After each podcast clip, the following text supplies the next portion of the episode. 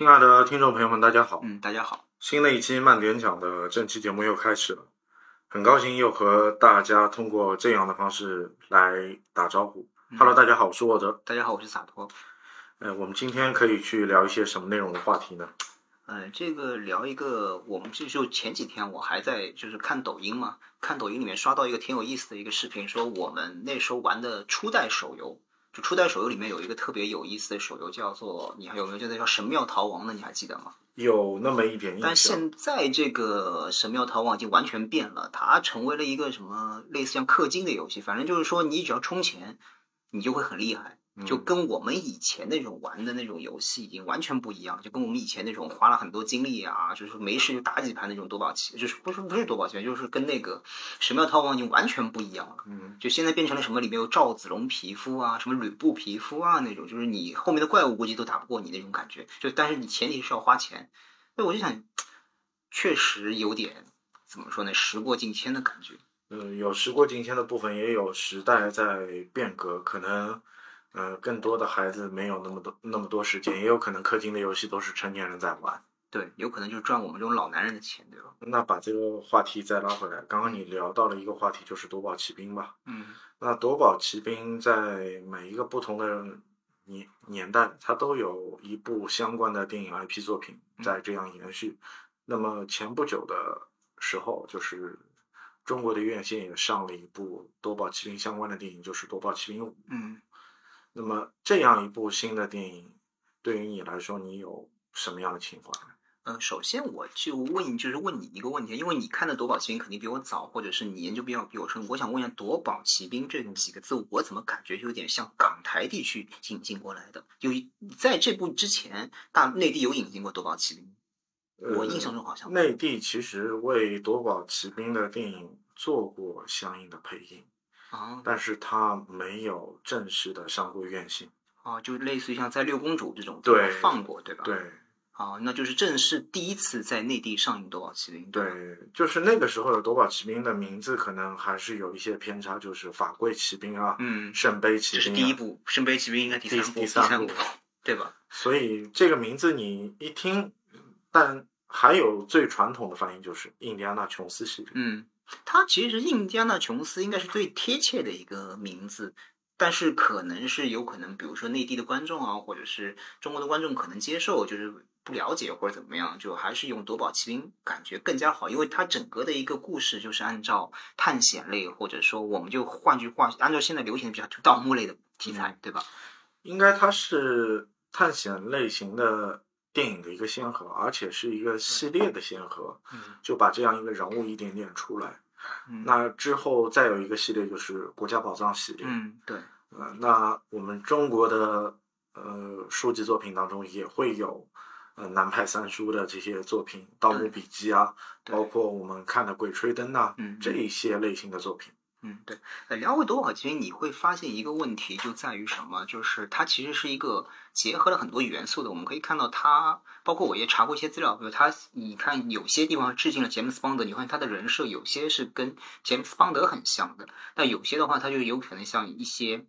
中国的古代侠客一样那种感觉，又有比如说知识分子那种，就他又是一个大学的里面的考古学的一个就是教授。对吧？又是一个考古学家，反正你会看到他有很多的人设在上面。对，对吧？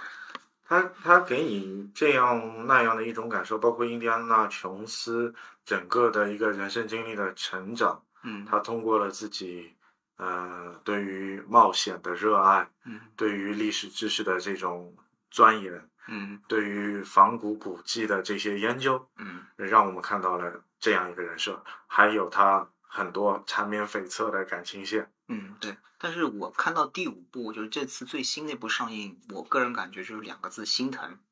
真的心疼，为什么呢？就是说，他第一个场景就是还是老样子，就是永远的敌人是纳粹，对吧？就是第第一个场景就是，我觉得这个应该是在绿幕里面拍的。如果你要老爷子跟成龙大哥以前那种完全实景拍摄，绝对是一个八十岁的老爷子，这样真的是折腾不起。我觉得虽然在绿幕上拍，但是老爷子是真的敢摔啊，嗯，真的是敢摔啊。毕竟五部印第安纳琼斯作品里面，三部都是带着。德国纳粹的一些元素，嗯，对。那那第二部已经是和纳粹已经没有什么多大关系了，嗯那第四部是和苏联对，有这样那样的关联。嗯嗯。那第五部的话，它又回归到一个也是跟纳粹有关系的一个故事里面，但是第五部跟之前一些跟宗教有关，比如说第一部的约柜，我们或者叫法柜啊，后面的叫里面的圣杯啊，嗯或者基本上没有什么关系。这次换了一个新的叫阿基米德的一个遗物在里面，对吧？这些元素都是给我们一些概念化的东西，就是人可能要去通过一些东西去改变一下，就是现状的一个结果，嗯一个结果的论调。嗯包括我们看到约柜的这个最后的剧情，所有的德军的小队就因为看到了这个约柜，都化作骷髅，对，只有我们的琼斯和和他的太太叫他不要睁眼。叫他不要睁眼，就嗯扛住了这一波的就亮瞎眼的效果。嗯，你会就是之前我刚我们刚刚前台的时候还聊到，其实你反观这几部，实际有没有按印第安纳琼斯这个人这个结果，感觉是不会改变的。你从第一部开始，第二部还包括我们之前聊到《生活大爆炸》里面也提到了，他说印你不觉得印第安纳琼斯这个角色在印第安纳琼斯这部电影里面是没有必要存在的吗？因为他努力了半天，最后还是德德国人还是因为自己的原因被消灭掉了。就是他在不在其实是没有问题的。对他，他其实也是告诉了你这样一个结果吧，就至少前四部吧。嗯前四部告诉你这样一个结果，就是德国人千方百计想得到的那些东西，包括其其他派系的那些人想得到的这些东西，最后都都不可能得到。对。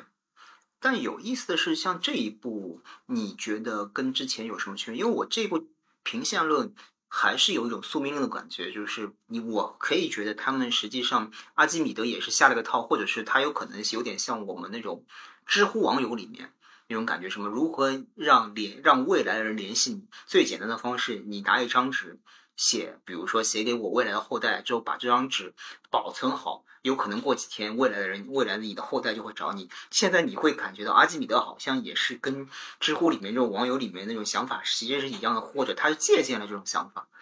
对吧？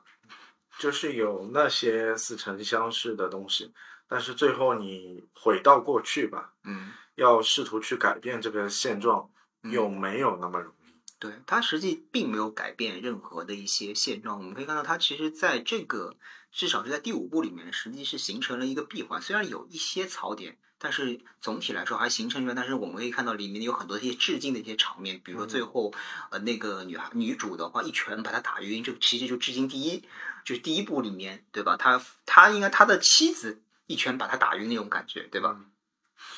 这些内容也涵盖了印第安纳琼斯整个系列的部分。嗯但是我们简单的说一下，就是印第安纳琼斯的任何一部电影，它都会有追车、嗯动作，就是各种交通工具的变化，嗯包括一些场景的切换。对那么世界各地的来回奔忙。对，那么这样的一个大制作的电影，也是让我们哎感受到了世界上有那么多，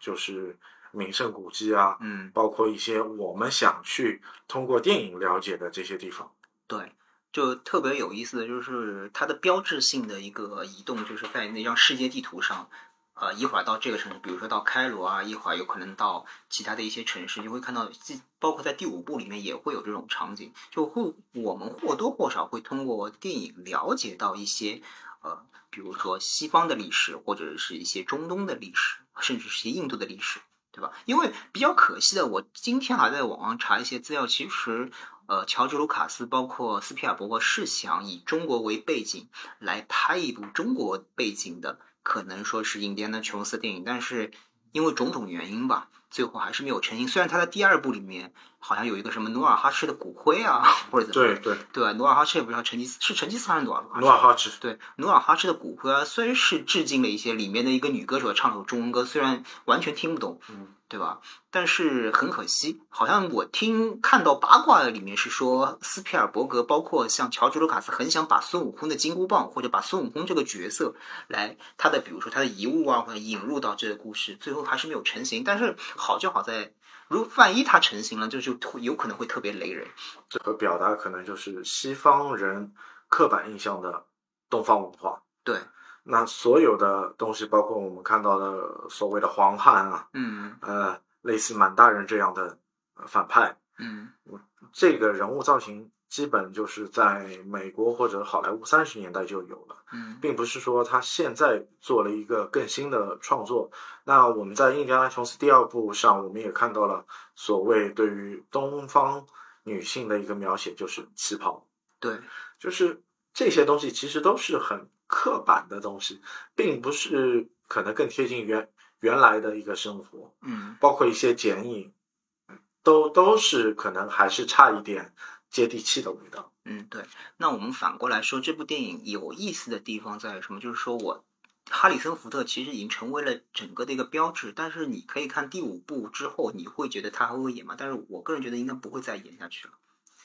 呃，一个男演员他到了一定的年纪，即使动作片的演员来说，他需要一个转型的阶段，他不可能就是七十岁甚至七十多岁嗯还硬着头皮要去拍一些呃高强度、大体力的动作片。其实，在第四部里面，就是那个变形金刚的男主其实是可以接他班的，但是莫名拉伯夫，对莫名其妙，可能因为一些呃制作方面的原因，或者是乔治卢卡斯的工作室被迪士尼收购的各种原因吧，最后还是要让老爷子出来演。但是这个 IP 在西方或者在好莱坞，其实是我们中国或者是我们内地觉得它只是一个一个有点名气的 IP，但是在西方它是一个非常人气非常非常高的一个 IP，很多的一些 cosplay 啊，包括一些游戏会致敬到它。呃，你会如果他如果比如说像老爷子人已经比如说已经不演了，那谁会来继承呢？还可能是现在的女主还是怎么样呢？呃，这个继承的这个说法，就像你说的，曾经在第四部的时候也把这个光环赋予给施恩拉伯夫，对，也希望未来的第五部施恩拉伯夫能够去做一些更多的演出。但是第五部的立项是在二零一六年，嗯但是希望在二零一九年做出一个正式的上映。那么牵涉到中间的疫情啊和一些制作引流的关系，嗯，那么电影到今年才做出了一个上映。对，那么零九年之后，卢卡斯影业慢慢的被迪士尼收购了。嗯那么迪士尼接管之后的卢卡斯影业，无论是星战也好，呃，印第安纳琼斯也好，它的制作方向和制作内容可能，呃，不一定是围绕卢卡斯个人的一个思想和内容去展开的。对，最起码就是最明显的就是他的星战系列，你会看到他的星战后面的几部，包括几部外传，有可能还是根据卢卡斯老爷子的设想来做，但是你会看到后面的几部正传，就比如说什么凯洛伦也好啊，雷亚也好啊那种，因为我不知道卢卡斯是怎么想的，但是我跟我以前看的那种星战完全的感觉已经不一样了。可能他还会比如说引流一些卢克啊，或者是其他的一些角色，但是我感觉怎么说呢，就是让迪交给迪士尼，他能把电影拍的合格，但是你要重现，呃，像夺宝奇兵这个大 IP 的经典或者怎么样，确实我是打一个问号在里面。呃，还有就是除了影视作品之外，他在游戏、在玩具、嗯，呃动画片，动画片，包括真人的美剧，嗯，它是一直有延续。玩具周边的作品，我父亲的单位曾经也做过相关的十二寸，那么市场销售也是往美国这边去销，嗯那么也达到了一定的销量。嗯那其实更多的东西还是片方 IP 的这个运营商更看重的。嗯，对，等于说是一个类似像金矿一样的东西，你有可能，比如说电影不赚钱，但它周边的一些 IP，呃，你刚才说到的美剧啊，甚至是一些娱乐活动，包括游戏、漫画，甚至是动画这种，它其实一直可以不断的做一些开发，或者是对剧情做一些修改。有可能，比如说它的 IP 里面的漫画或者是动画有一些杰出呃杰出的一些角色，它也会引到电影里面去，对吧？但就是希望未来琼斯博士就算老去或者是不在，嗯也能有他的后人来延续这个印第安纳琼斯的夺宝的这个精神。嗯，对。最后我想聊一个话题啊，就是最后我想就后面我想聊一个话题，什么话题呢？也就是哈里森福特这个老爷子，因为你如果提到印第安纳琼斯，你不聊哈里森福特这个老爷子，实际是没有任何必要的，因为他就是印第安纳琼斯，对吧？他就是汉索罗。对吧？嗯就是我是个人，我是首先我是个人是非常非常喜欢这位老爷子，因为我看的第一部好莱坞大片是我们内地观众看的第一部好莱坞大片，王明天他就是男主。嗯我应该我是第一个知道第一个知道就是好莱坞一线演员的，应该就是他，所以我是非常喜欢他的。就是你会感觉到，就是好像卢卡斯是非常偏爱这位老爷子的，从最早的处女作《美国风情录》嗯之后的，比如说《星球大战嗯》，包括还特地为他着身定制了这个印第安纳琼斯。你会看到老爷子整个就是前期是完全跟卢卡斯捆绑在一起。嗯，那我就要说到哈里森福特的一些个人的经历，他在闯荡好莱坞的过程当中发展的这个过程并不是那么如意。他是俄罗斯人，好像。对对。他有一段时间是在乔治卢卡斯家里做木工，啊，然后被卢卡斯选中，嗯。成为了《美国风情录》的这个男演员。嗯。那么陆续的七七年拍了《星战》，嗯。八一年拍了《夺宝奇兵》的第一部，嗯。那么陆续陆续的合作，包括他其他的电影，像你没有说到的《空军一号》啊，对，《六天七夜》嗯。这个类型的电影。对他还是就是除了动作之外，他也有温情的一面。嗯，对我个人感觉是什么？就是他是属于那种，就你刚才说到，就到卢卡斯老爷子家里面去做木工，他是一个很善于把握机会的演员。因为卢卡斯肯定是他生命中的贵人，但是师傅领进门，修行在个人。你可以看到他离就是不拍卢卡斯的电影，他其实也能拍出很好的。刚才你说的《空军一号》，包括我想说的一部 K 幺九，它里面演了一个苏联的苏联海军的一个舰长。也演演，其实演的也非常好，跟他搭戏的好像是，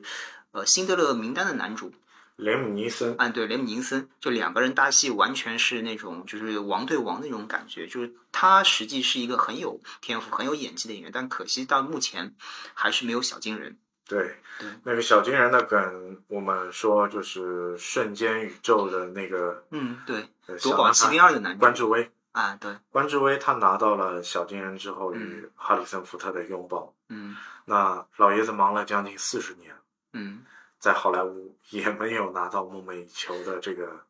荣誉。但是老爷子他会不会以后就是虽然拿不到可可能可他应该是可以预定一个终身成就奖这个感觉吧？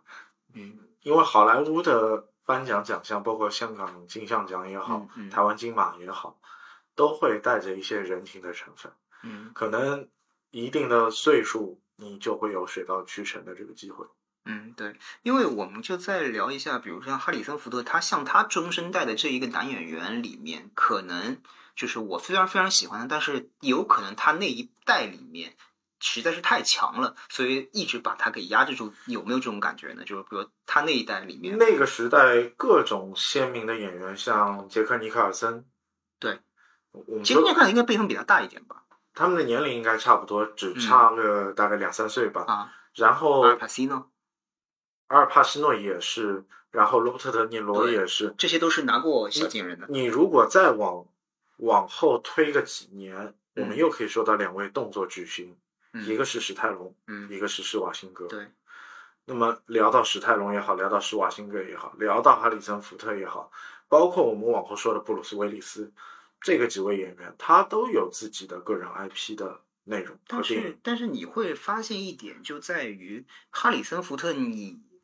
我们看到他很多都是动作片，但是严格而言，他不是一个动作巨星，他的文戏实际也是非常好的。就比方我说的 K 幺九，虽然这部片子票房是非常差，但是你会感觉他的演技，我我不怕喷啊，就是可能比你说的那后面几位，比如说布鲁斯威利斯啊，包括施瓦辛格、史泰龙啊，他的演技确实比这几个人好，就他的定位比较尴尬。你你抛开本身《夺宝奇兵》的这部电影来说，《夺宝奇兵》这个电影有文戏吗？少，文戏对话的内容多吗？对，比较少场。场景充嗯充斥在哪里？嗯一个是学校，嗯然后一个就是 可能个人的闺房，嗯，或者就是酒吧，对就大致就是这些场景。对，其余的地方就是动作。对他的文戏基本上就是为为了引出一些动作，就是可能你说在学校，那有些学校有可能他就准备去哪儿，就引出了他整整个故事的主线。就在酒吧，你说酒吧可能是准备跟人家干架嘛，就是在酒吧聊几句，扯皮几句之后的话，在最后再做一个总结，就基本上这种总分总的那种感觉，对吧？但是所以就是说，哈里森福特可能吃亏就吃亏在他的接的文戏相对来说少一点，相对来说少一点。接的文戏少，其实也也不少。你像我印象最深刻的《六天七夜》的这样一部电影，他和女主两个人六天七夜在一个荒岛上，嗯，呃，争夺这个求生的欲望，嗯，最后两个人成为了情侣，嗯，对吧？这个都是一个契机和一个过程吧。嗯，对。反正我是觉得，包括他亡命天涯最后的风头，实际是被汤姆李琼斯给抢走了。对他，汤汤汤米李琼斯最后从那个大坝，嗯，大坝过来要进行对他进行一个追捕，这一幕就是特别出戏，嗯，对吧？这个镜头感特别强。嗯，对。但是怎么说呢？就是现在，如果老爷子也肯，比如说放，不是就走出他的那个，就是印第安琼斯这个人设，再去演其他的一些文戏，我觉得应该是不可能吗？他已经是八十一岁的人了，嗯我们应该对他有什么要求呢？嗯就不应该再是有任何的要求，只要他能够去安享晚年，去守住现有的这些荣誉和胜利果实，可能才是他最好的一个结局，嗯，最好的一个归宿。嗯，对，还有一点就是他这个老爷子，我很喜欢一点，就是他没有去演超级英雄电影，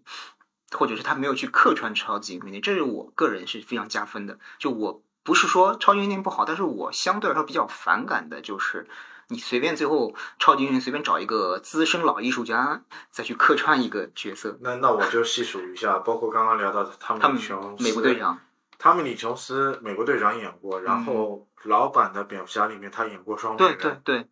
吧？嗯然后施瓦辛格演过极冻人，嗯嗯，对，那所以施瓦史泰龙在《银河护卫队》里面也有他的出对现，你来回一想，是不是我们当年这些动作巨星们都客串过这些呃大型的爆米花电影？对对对，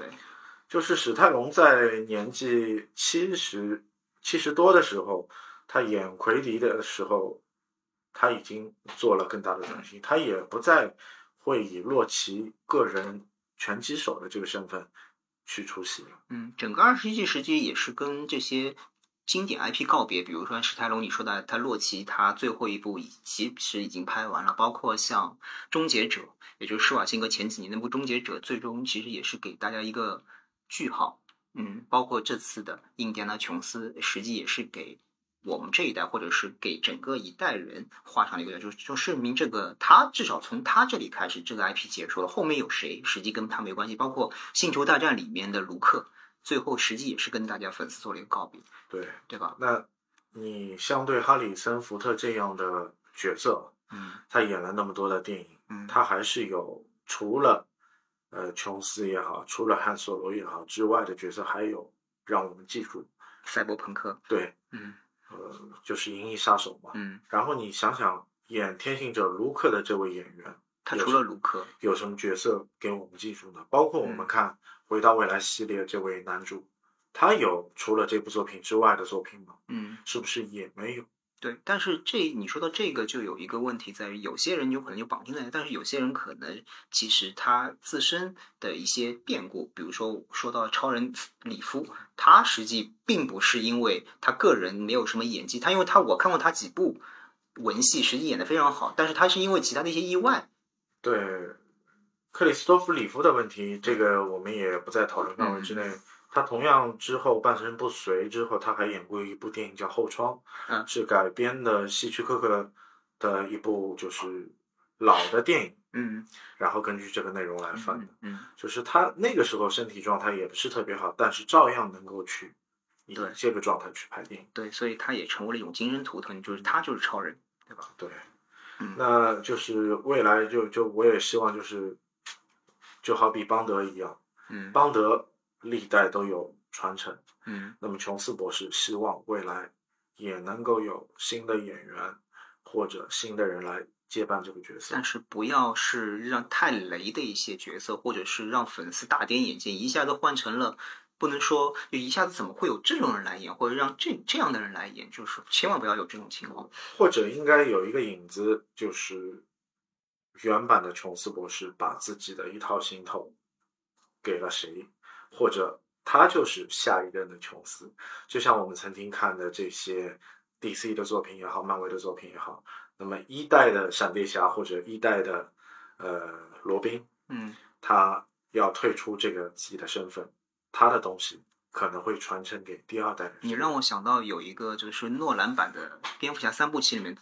非常有意思的传承，就囧瑟夫最后接替了贝尔，成为了新一代的蝙蝠侠或者新一代的罗宾。最后这个场景就交代的，我觉得是简洁明了，就是他去拿那个布鲁斯韦恩的遗物的时候。那个警察就跟他说：“我喜欢你的真名，你以后应该叫这个真名，罗宾。”这样就简洁易言简意赅，对对吧？这个这类的故事，可能给我们更多就是未来对于电影的一个开放式的结局。对至于能否成功，这个我们也不好说。对，但是我还是希望，就是未来夺宝奇兵系列能够延续，嗯，能够圆住我们录像厅时代的这个梦想。对，我希望印第安纳琼斯能够延续，包括老爷子还能拍几部，不能说动作片，还能在荧幕上看到他，对，对吧？就很多人，包括我另外一个什么电影群里面有一个群友还说这部电影时间太长了，嗯我就说你还有多少机会能看到哈里森福特这样演戏呢？嗯，那有长的时间，好好去珍惜这个时间，对，去看好整部电影，也也感谢卢卡斯影业致敬他曾经辉煌的这个 IP。感谢谢各位听众的收听，谢谢大家，嗯，再见。